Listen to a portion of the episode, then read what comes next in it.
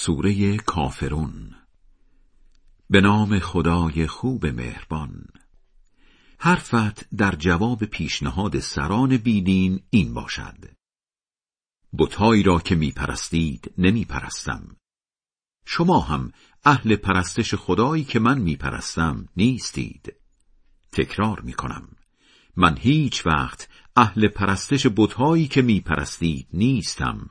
شما هم اهل پرستش خدایی که من میپرستم نیستید. دین شما ارزانی خودتان دین من هم مال خودم. خدای بلند مرتبه بزرگ راست می‌گوید.